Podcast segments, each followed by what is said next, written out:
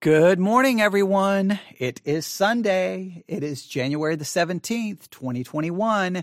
It is currently 11:06 a.m. Central Time, and it is time for us to turn our attention once again to the book of Romans. The book of Romans. This woo that we're about to get into a very difficult I, I know, I know what I'm going to say. I see I'm about to say we're going to get into a very difficult section but I feel like I've been saying, I think I've stayed, I think I've started every sermon in the book of Romans by, we're about to get into a difficult section. Hey, we're about to start a difficult section. Hey, this next chapter is going to be crazy, crazy difficult. Hey, this next chapter is the hardest chapter in the book. I think every sermon in Romans has been started by explaining the difficulty that we are facing. And I, I, I know people maybe start thinking you're just, I'm just saying that to be saying that, but I'm saying that because it's real. Like I, I, the more, the more I look at the book of Romans, the more I look at it, the more I study it, the more I read it, the more I am convinced that all of the sermons I've ever heard on the book of Romans is just they're they're not being honest because they try to act like it's just it's so straightforward, it's so simple, it's so easy, and it's like what what are you talking about? Any, I think anyone who reads the book of Romans has to be just at times completely confused, confounded, bewildered. I don't know what word you want to use. Like what what is going on? How do I understand this? So here's what we're going to try to do this morning. We're going to go back to Romans chapter 8 and we have to answer a very important, important question. All right. And here's the important question we have to answer. Christians are non-Christians. What exactly is Paul referring to here? How do we understand this? What is he trying to say? In fact, one uh, commentary, let me see how they put it. Let me see how they stated it here. They stated it, let me look here, give me one second. Let me look here. They stated it uh, this way. Um, th- they stated it this way Is Paul describing two kinds of Christians, one carnal and one spiritual, or is he contrasting the saved and the unsaved?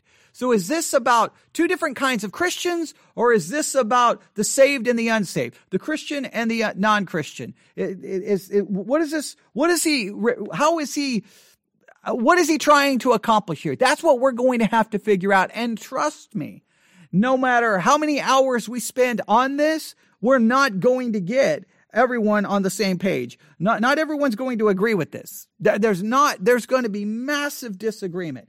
But I think, um, I think if, I think if we, um, I think if we're not careful here, we can allow the disagreement to just, we, we, I think we, we, we can have this, this is what I think can happen. Well, if no one agrees, then I'm just going to stick with my perspective because nobody can agree. I think we're going to have to really ask ourselves, is our perspective right? Is our perspective correct? And uh, this is the way I would challenge you. This is really going to come down to, you know, is Paul talking to the Christian or the non Christian? I think this is really going to come down to you being honest with what is true inside of you and what is true in the world of Christianity that you see around you. Like you're, we're good. We have to look there because we cannot come to a conclusion that completely not not in accordance with what we experience and what we see around us. We can't we just have to take the other into consideration. And we're going to do our best to try to figure that out. So, here we are. Romans chapter 8. Let's let's build our let's build back to where we were and let's put this through. All right. So, here we go. Here we go. Romans chapter 8 verse 1. There is therefore now no condemnation to those who are in Christ Jesus, who walk not after the flesh, but after the Spirit. Now, remind ourselves, we, first of all, this is great news in Romans chapter 8 that there is therefore now no condemnation. And the reason this is such great news is because in Romans chapter 7, and I'm going to be repeating this a lot, Paul told everyone about the horrible situation that not he not only did he find himself in, that we all find ourselves in. Remind, remember, remember what he said, Romans chapter 7, verse 14. For we know that the law is spiritual, but I am carnal, sold under sin. Hey, the law is spiritual, but I'm carnal. I'm sold under sin. So what does Paul say about himself? Hey, the things I want to do, I don't do. The things I don't want to do, those are the things I do. And you're like, Paul, you are really messed up. And he's like, yes, I am messed up. I am completely messed up. For the good that I would, I do not, but the evil which I would not, that I do. Now, if I do that, I would not. It is no more I that do it, but sin that dwelleth in me. Paul's acknowledging sin is still inside of him. And, and he, and he, and the things he wants to do, he doesn't do. And the things he doesn't want to do, those that he ends up doing. And then he says, O wretched man that I am, who shall deliver me from the body of this death? And then he says, I thank God through Jesus Christ. Christ is the solution. And then in Romans chapter 8, verse 1, there is therefore now no condemnation. Now, that is great news. That is wonderful news if we remind ourselves of the bad news. It is wonderful news that there is therefore now no condemnation. And we have to remind ourselves if the problem was that I am a sinner and I'm going to continue to fall and sin and continue to not do the things I want to do and continue to, to do the things I don't want to do, if that's going to continue to be true, then I, the fact that there is now no condemnation has to be based on something other than my behavior. And we know that, yeah, there, the reason there is no condemnation, it is for those who are in Christ Jesus. Why is there no condemnation for those who are in Christ Jesus? Because if you are in Christ, what is imputed to you? His righteousness, His obedience, and the forgiveness of sins. His sacrificial work. His sacrificial work of removing your sins is, is yours. His passive and active obedience is yours. His holiness, His righteousness. So I stand before God and Christ as obedient, as holy, and without sin. That is what I am in Christ Jesus. There is therefore now no condemnation. Verse 2 For the law of the Spirit of the life in Christ Jesus hath made me free from the law of sin and death. So the law of the Spirit of life in Christ that's made me free from the, from the law of sin and death. For what the law could not do, that it was weak through the flesh, God sending his own Son in the likeness of sinful flesh, and for sin, condemned sin and the flesh. Now, verse 4, that's where all the controversy was. We talked about this recently. We spent a lot of time on this. I showed you how most of the commentaries answer verse 4, and I reject it. Verse 4 says that the righteousness of the law might be fulfilled in us who walk not after the flesh, but after the spirit. What some people, how some commentators treat this is, hey, once you become a Christian, once you've been saved, once you've been forgiven, now the righteousness of the law can be fulfilled in you. You're now free to fulfill the righteousness of the law. The righteous demands of the law can now be fulfilled by you in the flesh. That you can practically do it. And I'm going to argue no it, it, it, cannot be done in us. It, we, we can never fulfill the righteousness of the law in us. We never can. The only way we, the righteousness of the law is fulfilled in us is because the imputed righteousness of Christ is accredited to us. This has to be speaking of our positional standing. I know all the commentaries disagree. And re- I read the commentaries in the last time that we looked at this, and they all say basically the same thing. Now that you're a Christian, you're free to obey God. You're completely free to obey God. You're completely free to fulfill the righteousness of the law. Now, every commentary that says that, the person writing that commentary, they don't, they didn't fulfill the law. Nobody reading that commentary fulfills the law, the righteousness of the law. Nobody does. So I, I reject that view outright because it's just not true. I, I, I cannot even begin to explain the psychological damage you do to Christians when you tell them now that you're a Christian, you're free to fulfill the law. And the reason it does psychological damage is either some, it brings them to a total point of despair where they're like, this is pointless, this is useless. And they end up basically going crazy like Luther would, like, because you just never can do it. Or two, here's the, the psychological, psychological damage I think it causes. It convinces you to, to pretend that you're more godly than you are. In other words, you start pretending you start you start diminishing some sins as not being that serious and you start patting yourself on the back that you're so righteous and you're so holy because you don't commit certain sins when you're completely denying the fact that you're still not fulfilling the righteousness of God's law. But you that that's psychological damage when you have to play some mind game with yourself to say, "Hey, I'm fulfilling the righteousness of the law in me because I'm saved." I I just reject that completely. Now, this brings us to the next section. And I don't know where to stop this section, but what we're going to do is we're going to start looking at verse 5, and we're going to go down to verse 5 to at least verse 8, to at least verse 8. And I'm going to read this, and I want you to listen carefully. Now, if everyone was here, I would be asking you to give me the answer. I still may do so. So, members of Victory Baptist Church who have access to the chat, this is a good ch- time for you to be ready to answer, all right? I'm going to give you a second to get ready. Give you a second to get ready. Be ready to go. Be ready to type. Be ready to give me your answer. All right? Here we go. Romans chapter 8. Let's read verse 5 to 8. For they that are after the flesh do mind the things of the flesh, but they that are after the Spirit, the things of the Spirit. For to be carnally minded is death, but to be spiritually minded is life and peace. Because the carnal mind is enmity against God, for it is not subject to the law of God, neither indeed can be. So then that, that so then they that are in the flesh cannot please God. All right, now, here's what I want you to do. In verse 5 to 8, what do you see? I'll even make it easy for you. In Romans 8, 5 through 8, do you see contrast? And if you do see contrast, can you identify four contrast that happens in Romans 8, 5 through 8? Can you identify four contrast that appears in Romans 8, 5 through 8? Right? right. Can you identify the four contrast? Romans 8, 5 through 8. I'm going to let the members of Victory Baptist Church. Now you can, you could be, you could be clever here and just say, yes, I see the four contrast and not identify the four contrast, but that would not be a sufficient answer. So just saying that you see the contrast is not sufficient. You need to identify the four contrast. Do you see four contrast here? Romans 8, 5 through 8. If you see the four contrast, what are they? I will give you time to answer. I'll give you a time to be a part of the discussion. Now, you can always be a part of the discussion at any time, but you, know, you can be free to do so now as well. Romans 8, 5 through 8, four contrasts. Do you see them?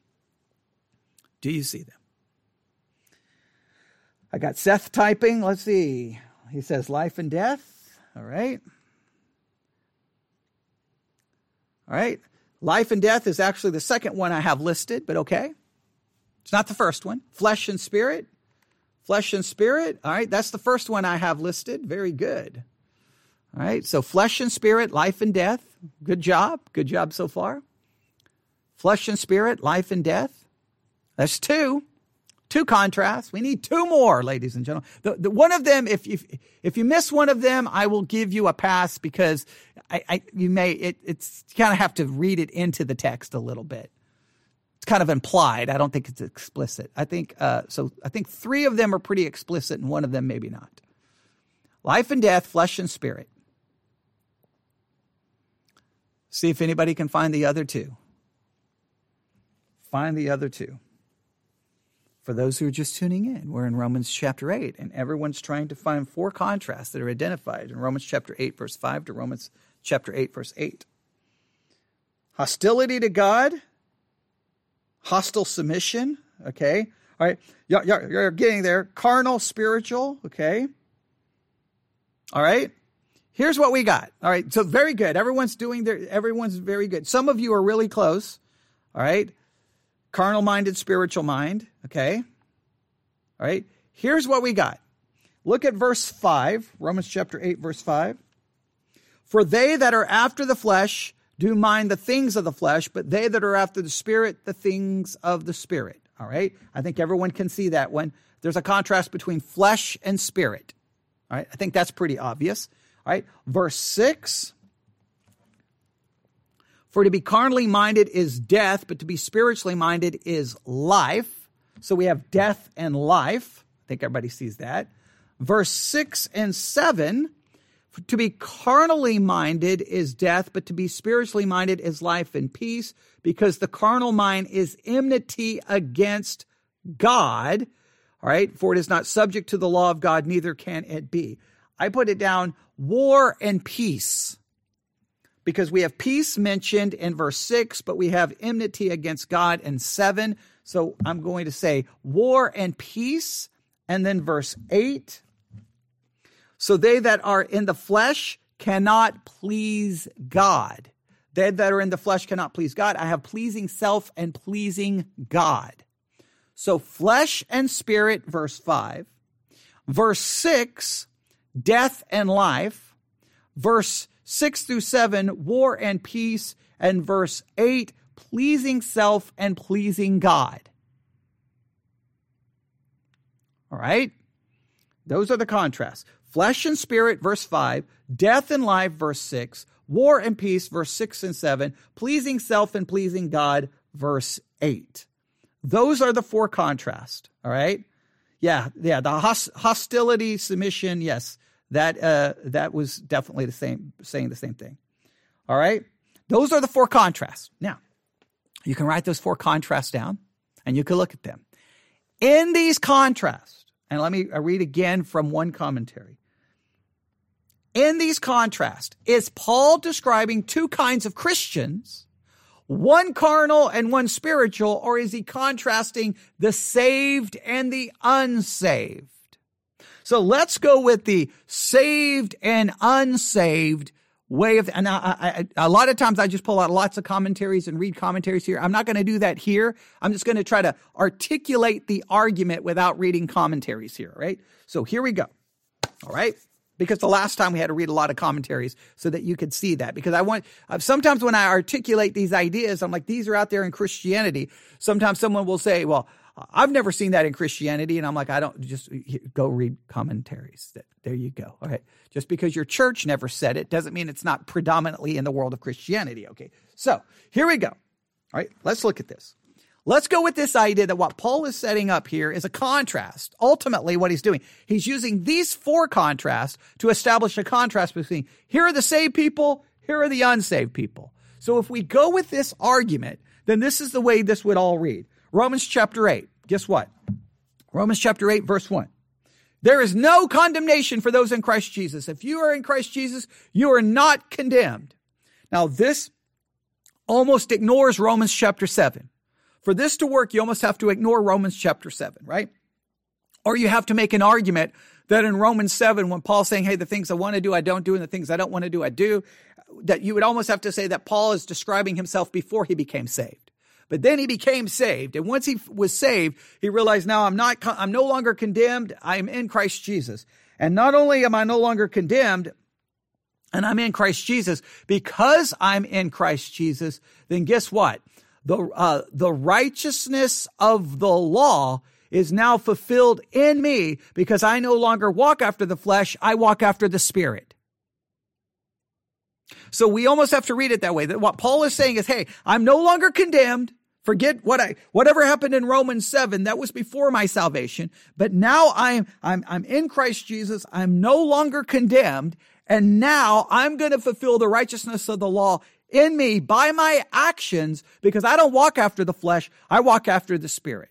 And then the argument would say, then what Paul does starting in verse five, he's like, okay, now, if you're truly saved, then this is how it's going to manifest itself. And then we, will go through the uh, contrast the, the contrast. Verse 5. For they that are after the flesh do mind the things of the flesh, but they that are after the spirit, the things of the spirit. So, hey, if you're truly saved, if you're truly saved, you will only mind the things uh, after the spirit. You will not mind the things after the flesh. All right. Uh, let's Romans 8 5. I'm going to pick up a different translation really quick.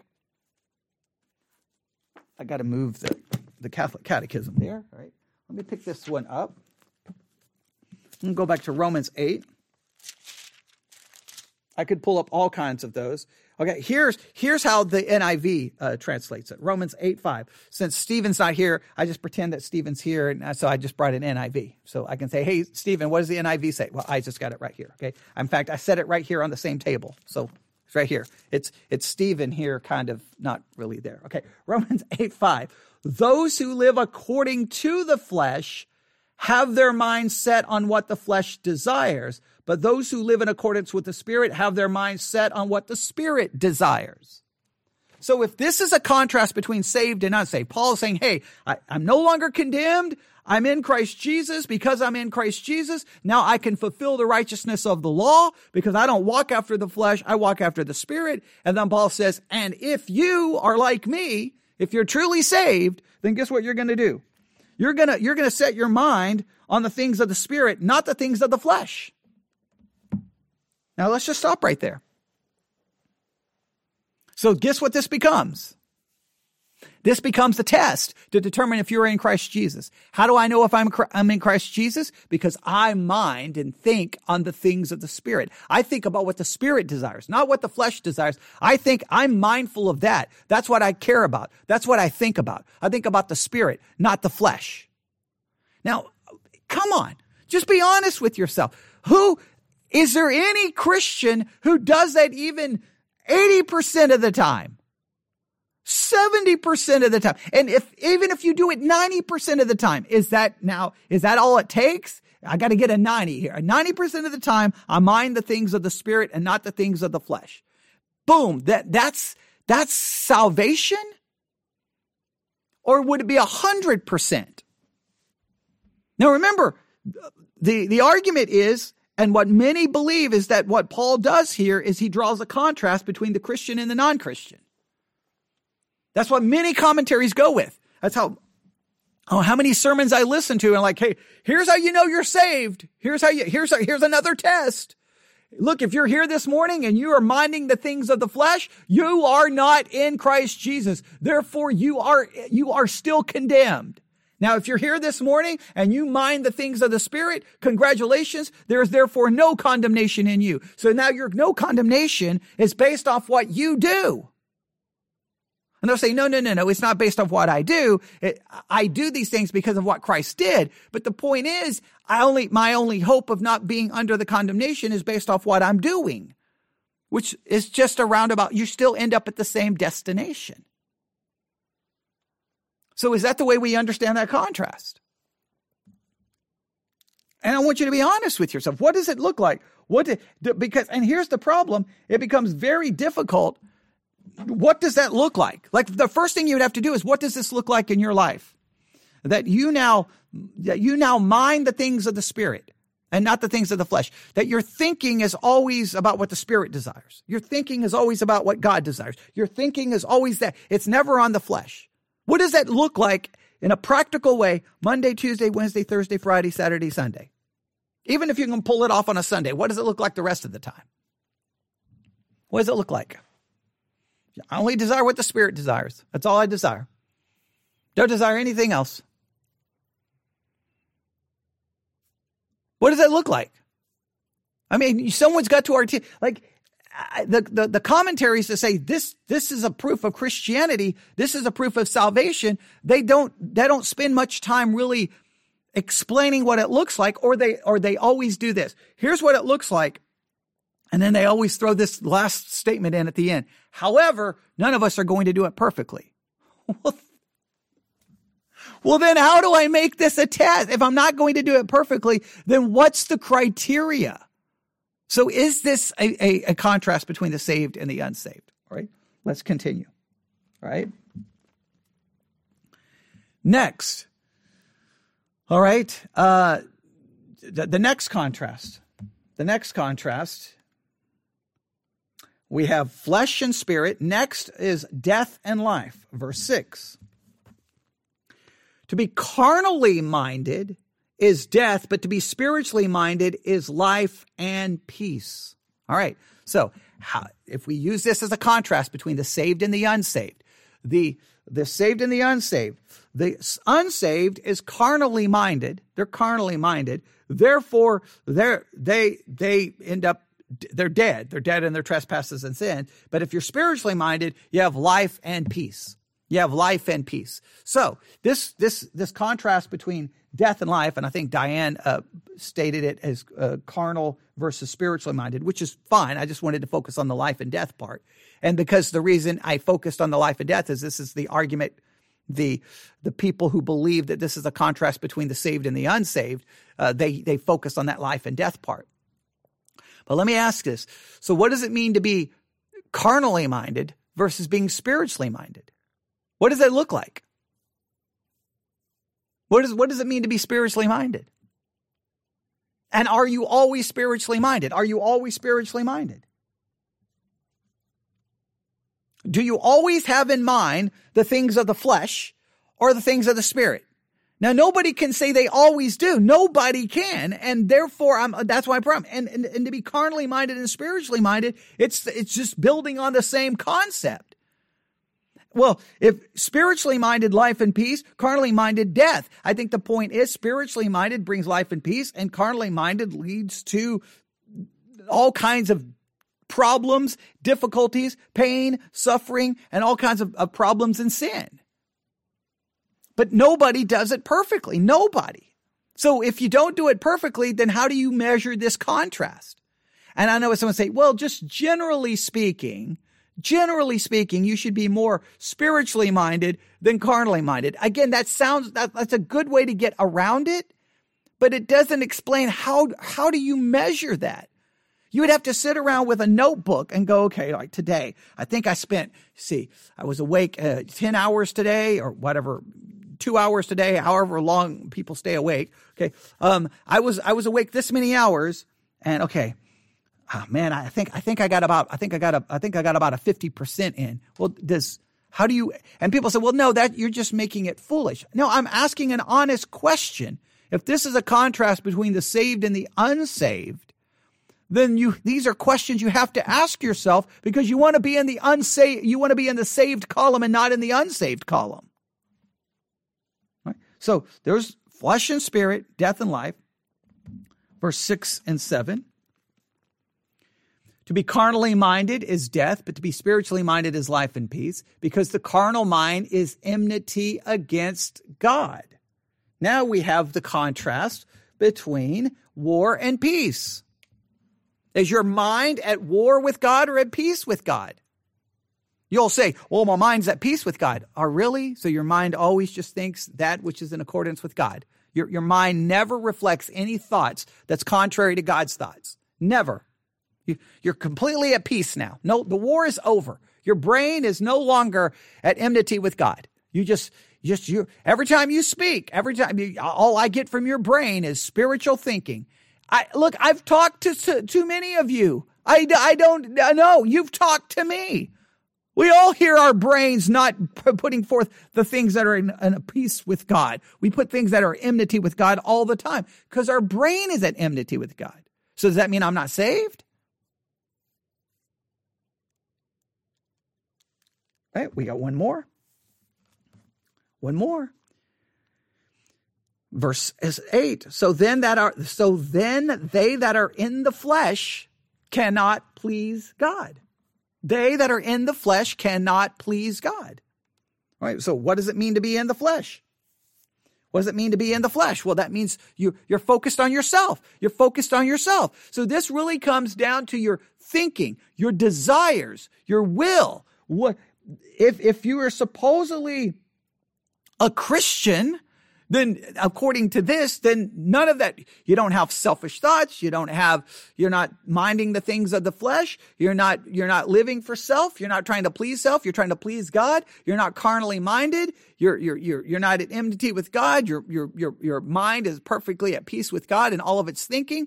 So in other words, you would be, I don't know, perfect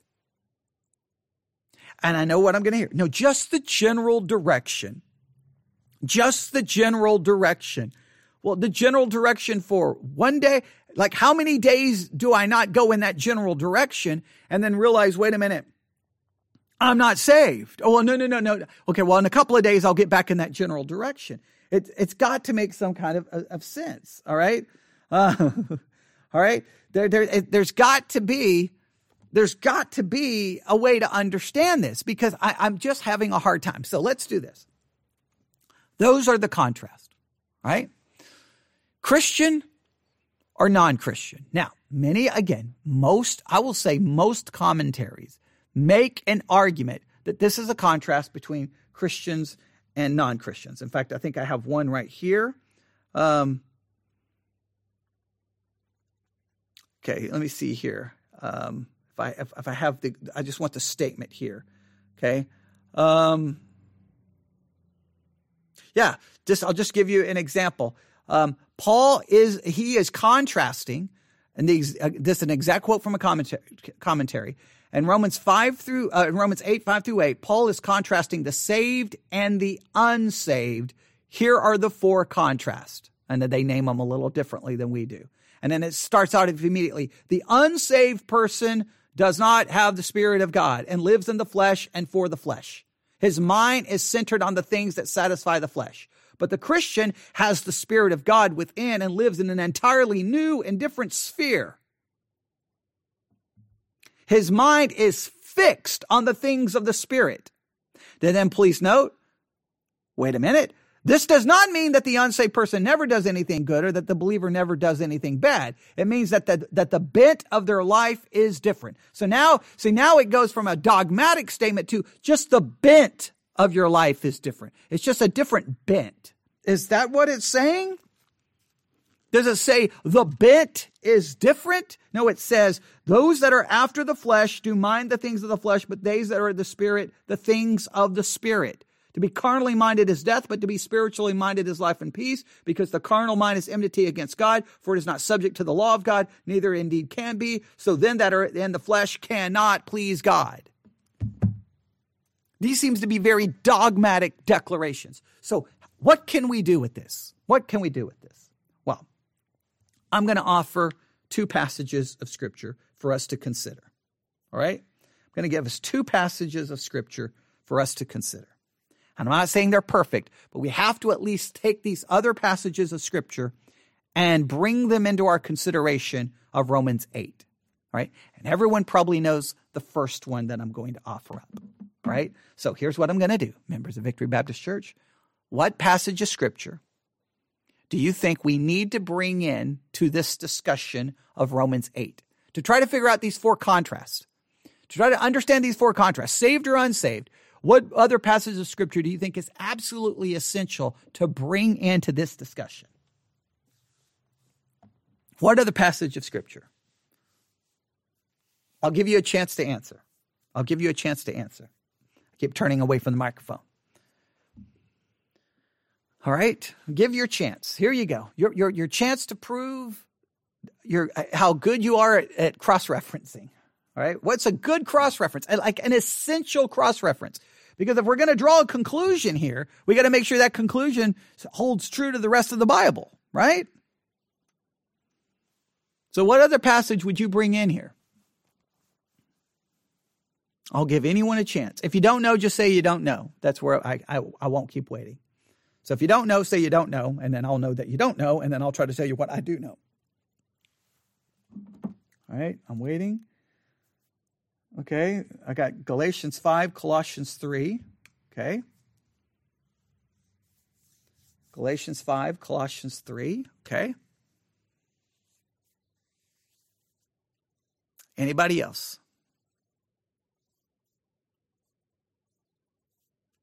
Galatians 5, Colossians 3. There's some, there's I think there's one that's just absolutely critical here. Absolutely critical because remember the way this is being set aside is hey here here's two kinds of people. Here's the saved and then the unsaved. The saved are the people who man whoo spiritually minded not carnally minded not going after the desires of the flesh not pleasing themselves. All right? Got first Peter. All right? I don't think anyone's going to offer it up, so I'm not going to wait. Uh, see, uh, hang on, here comes another person. I'll wait and see what they have to say. I'm going to go ahead and turn to the passage in, in mind here. They stopped typing, so either they decided not to provide their answer. Right? Oh, there we go. There we go.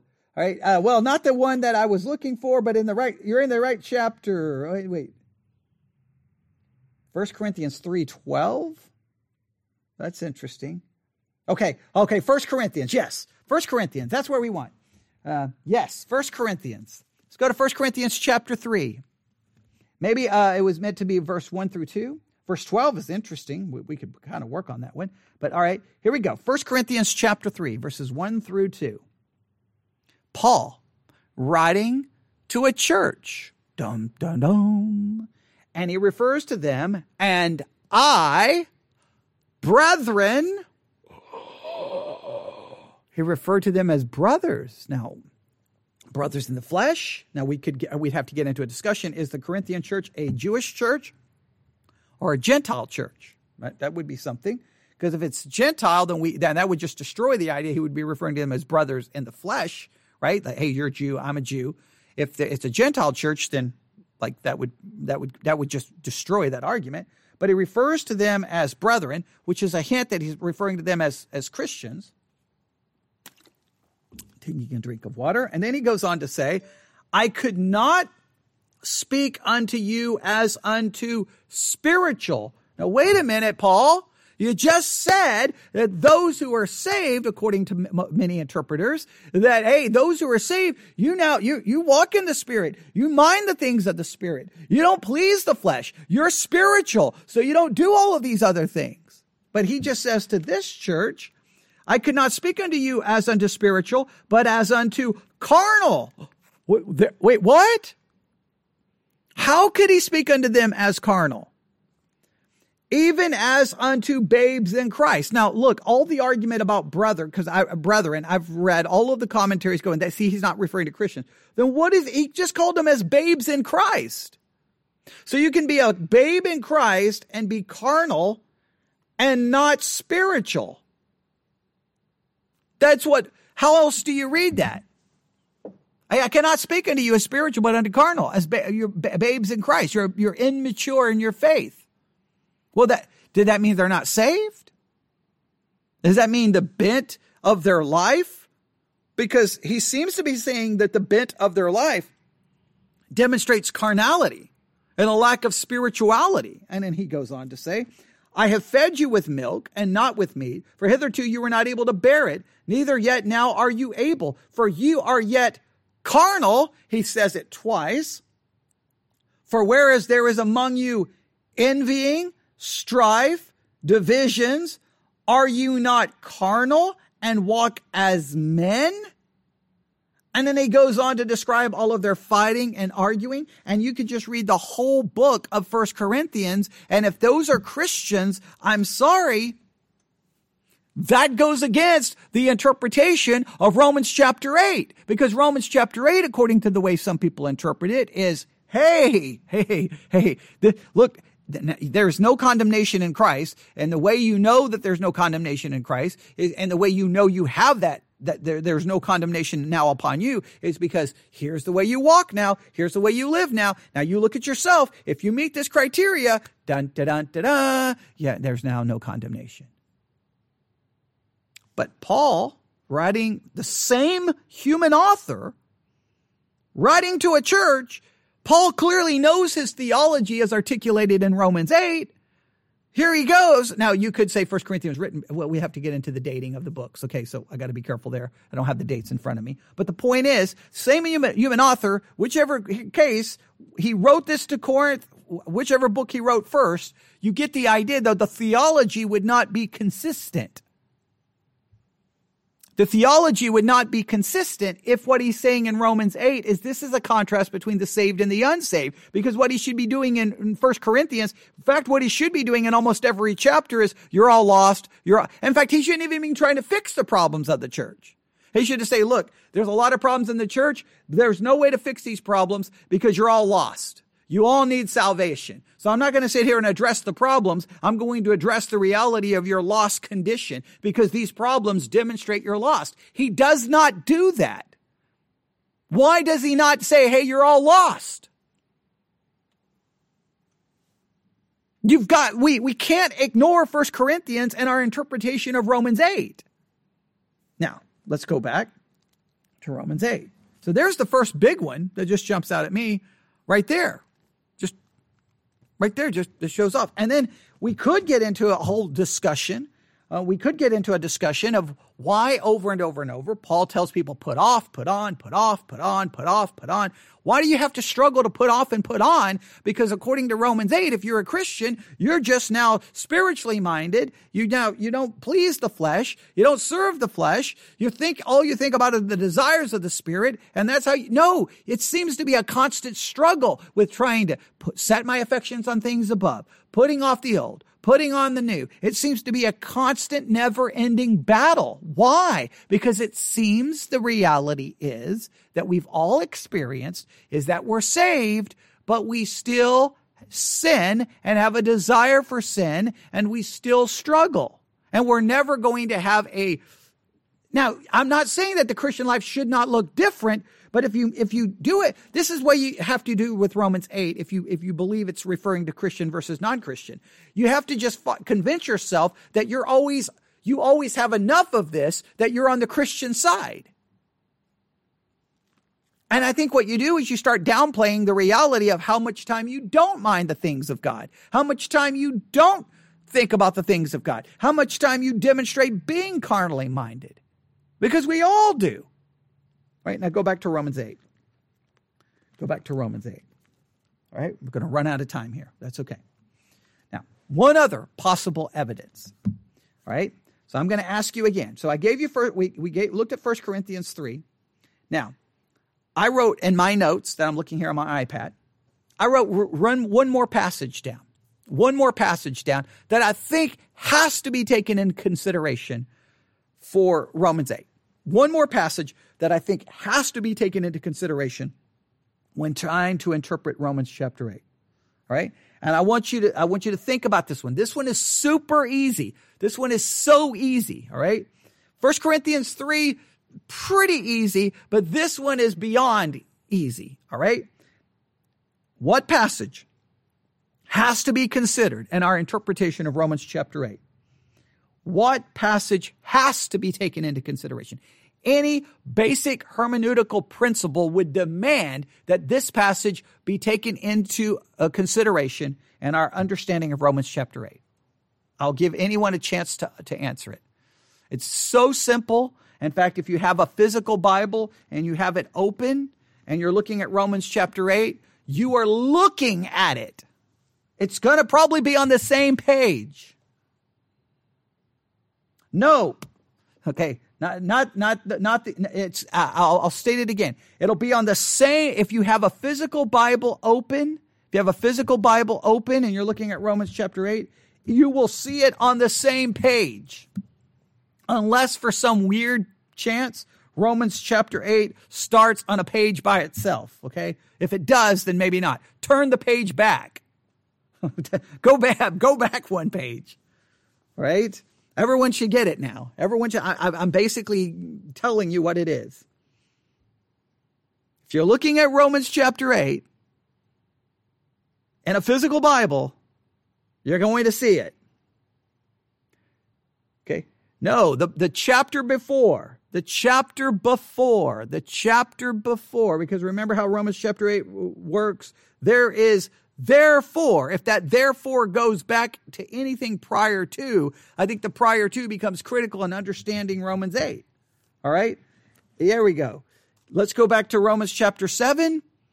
Romans chapter 7. Now let's read all of Romans 7, 14 to 25, and listen carefully to the words he uses.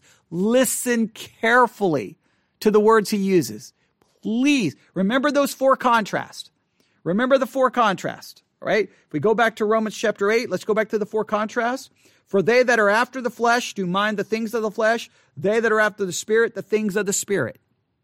All right? That means, hey, if you're a Christian, if we if we interpret it this way, if you're a Christian, you only mind the things of the spirit. That's all you do. That's all you think about, the things of the spirit. You don't think of the things of the flesh. To be carnally minded is death, but to be spiritually minded is life and peace. You're going to be on the side of life if you're a Christian, and that means you're not going to be carnally minded, which is death. You're not going to be carnally minded. You're going to be spiritually minded. Number three, because the carnal mind is enmity against God, for is not uh, because the carnal mind is enmity against God, for is not subject to the law of God. You're you're you're not going to be at war with God in your mind. You're not going to be at war with God in your mind, and then they that are in the flesh cannot please God. You're not going to be uh, pleasing the flesh. You're going to be pleasing God. That's going to be your whole life. Now, take that in mind. We already saw 1 Corinthians three we saw, we already we already looked at 1 Corinthians 3 which to me already destroys the argument. But now we have the very author, the human author of the words in Romans 8. Now let's go back and let's work our way through it. Right? Romans chapter 7, verse 14. Paul speaking. For we know that the law is spiritual, but I am carnal, sold under sin. Now some will say that's Paul speaking about before he was saved. Before he was saved, he was carnal and sold under sin. Verse 15, for that which I do, I allow not. For what I would, that do I not. But what I hate, that do I. Now, unless you interpret that as Paul saying, before I was saved, the things I wanted to do, I didn't do, and the things I didn't want to do, I did. Why did he care before he was saved? Why? Now, you could argue because he was a Jew and he was trying to fulfill the law from a Jewish perspective. Some will say he's, he's writing this before he was saved. Verse 10, 16, if then I do that which I would not, I consent unto the law that it is good. Now then it is no more I that do it, but sin that dwelleth in me. For I know that in me, that is in my flesh, dwelleth no good thing, but to will is present with me, but how to perform that which is good I find not. For the good that I would, I do not, but the evil which I would not, that I do. Not now, if I do that, I would not, it is no more I that do it, but sin that dwelleth in me. I find then a law that when I would do good, evil is present with it, with it, with me. Now look, verse 22. For I delight in the law of God after the inward man. Now that is not the words of a lost person. The lost person does not say that, uh, that I, I delight in the law of God inside of me. No, that's not the words of a lost person. Right? And it goes on, but I see another law in my members warring against the law of my mind and bringing me into captivity to the law of sin, which is in my members. O wretched man that I am, who shall deliver me from the body of this death? Now look carefully at verse 25. I thank God through Jesus Christ our Lord.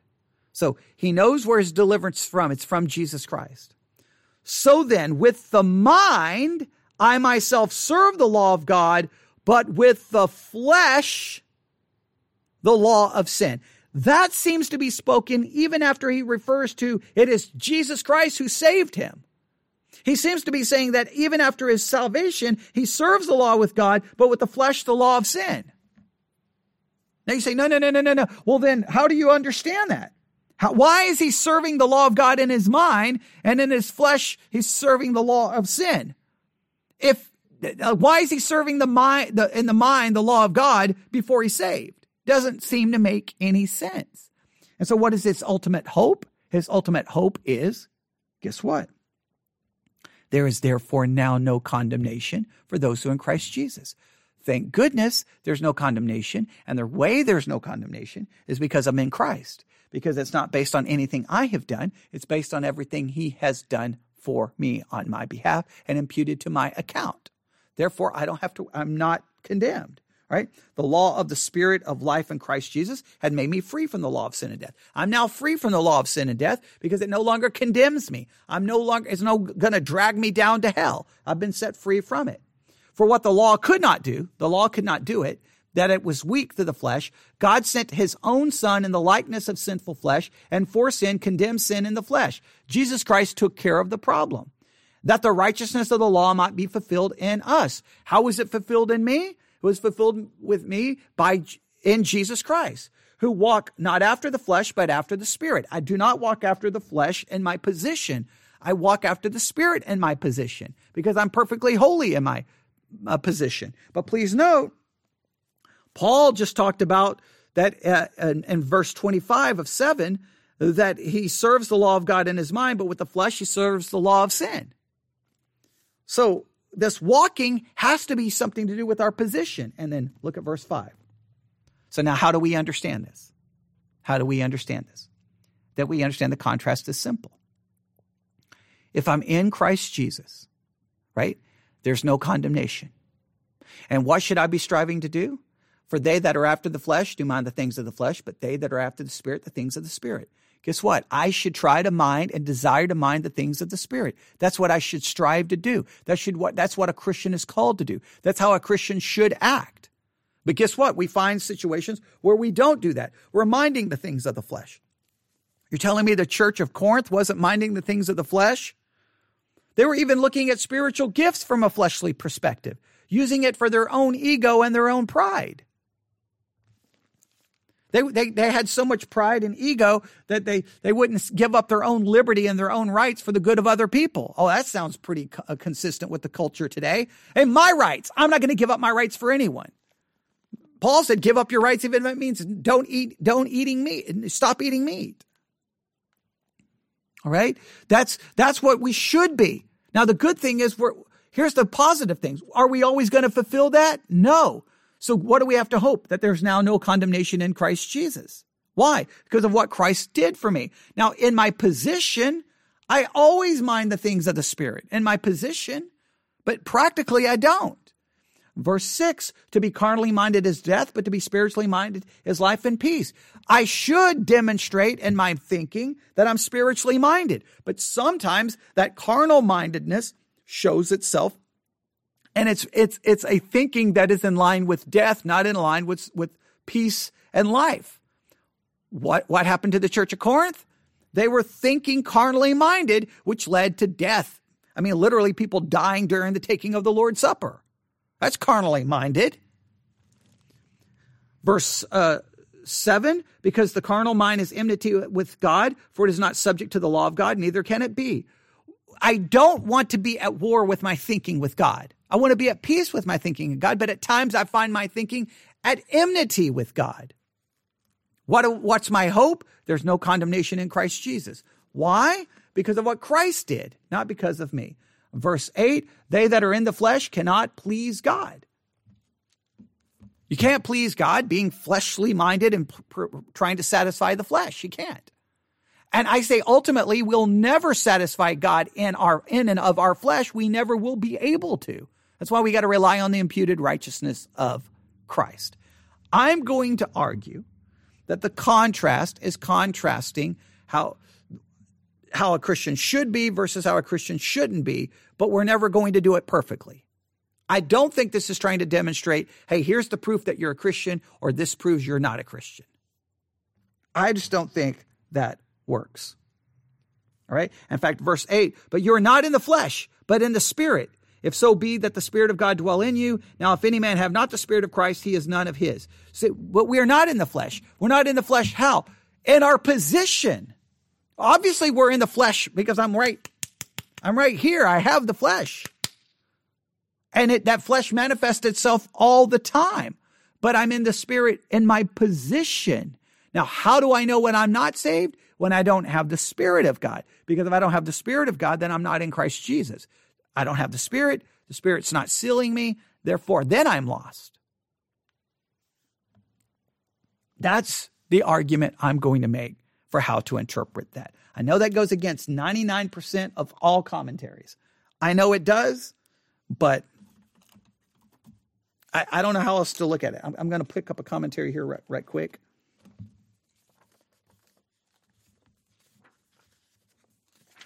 Give me one second here. All right. I'm going to just skip a page here. All right. I'm looking. Okay. All right. This is how one commentary, um, this is on page 415 of a commentary on Romans. In verse 4, Paul speaks of the believer's behavior, contending that he does not walk according to the flesh, but according to the Spirit. As in verse 2 and 3, the conjunction for and verse, and verse 5 carries the meaning of because. The point is, is that a believer does not behave according to the flesh because he, his new heart and mind are no longer centered on the things of the flesh and ruled by, the, by sin. See, there's, there's the idea. Say, if you're a Christian, look, you're a Christian, your heart and mind are no longer centered on the things of the flesh. They're no longer. Never, never going to happen again. Well, how do you explain Paul in Romans 7 and how do you explain the people in, in, the church of Corinth? And it goes on, it says, in God's eyes, there are only two kinds of people in the world those who do not belong to him and those who do. Paul put it another way. There, there are only there are only those who are according to the flesh, and those. If I can turn the page.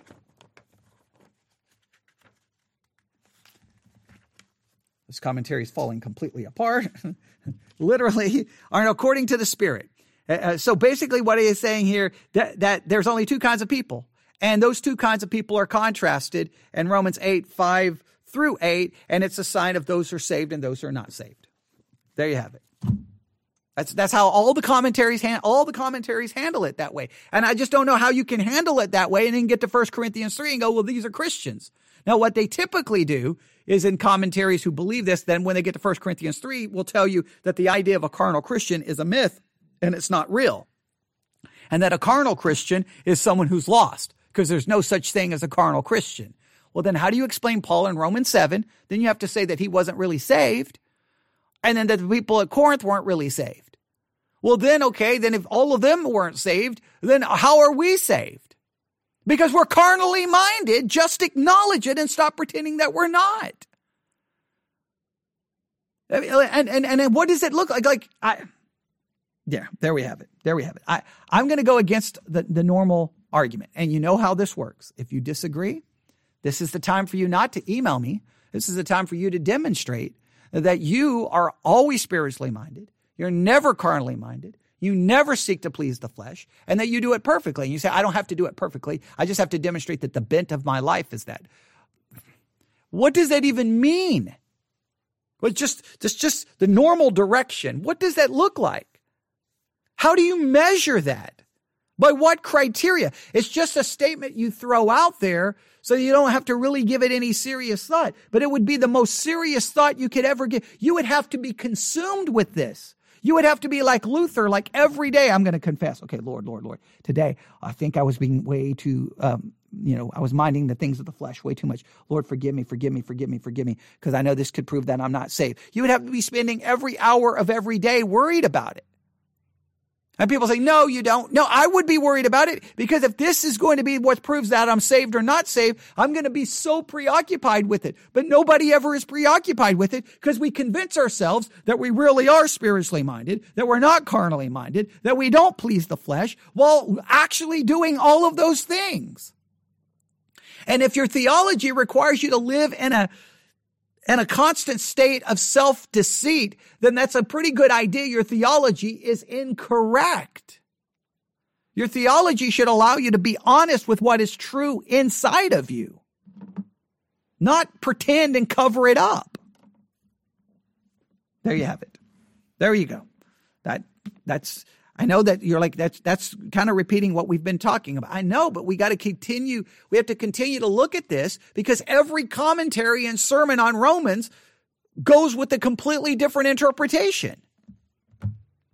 And everyone sits in the pew and goes, "Amen, amen, amen." Nobody comes to the altar and go, "Wait a minute, I'm I know I'm not saved." It's like everyone just sits there and go, "That's right, that's right," and, and they think and they think this applies to all the people they know outside of their church those lost people over there. That everyone inside the church, I guess, is good to go. Give me a break.